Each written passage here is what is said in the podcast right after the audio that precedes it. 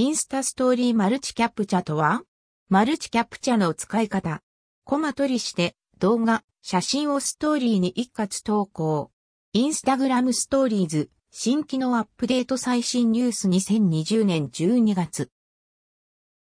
先日特定のアカウントで表示されていたマルチキャプチャ機能が他のアカウントでも使えるようになっているのに気づきました。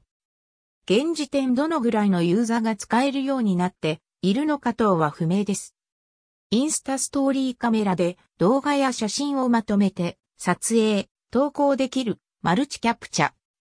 ツイート内で触れているストーリー投稿時に動画を15秒単位で自動的に分割、まとめて投稿可能な機能の逆バージョンみたいに捉えられるかも。マルチキャプチャ機能の使用や使い方。マルチキャプチャボタンをタップした後は TikTok やリール、YouTube ショートみたいな感じでボタンをホールドし続けると動画撮影、話すと一時停止。これを繰り返してストーリー投稿画面へ移動すると、撮影した分の動画がまとめてあげられるというイメージです。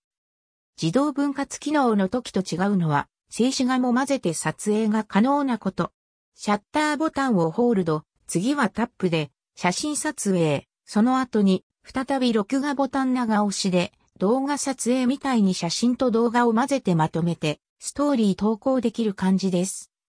基本的にストーリー投稿画面にマルチキャプチャーアイコンが表示されていない場合には使えません。テスト中の場合は正式採用されれば徐々に使える人が増えていく感じかと。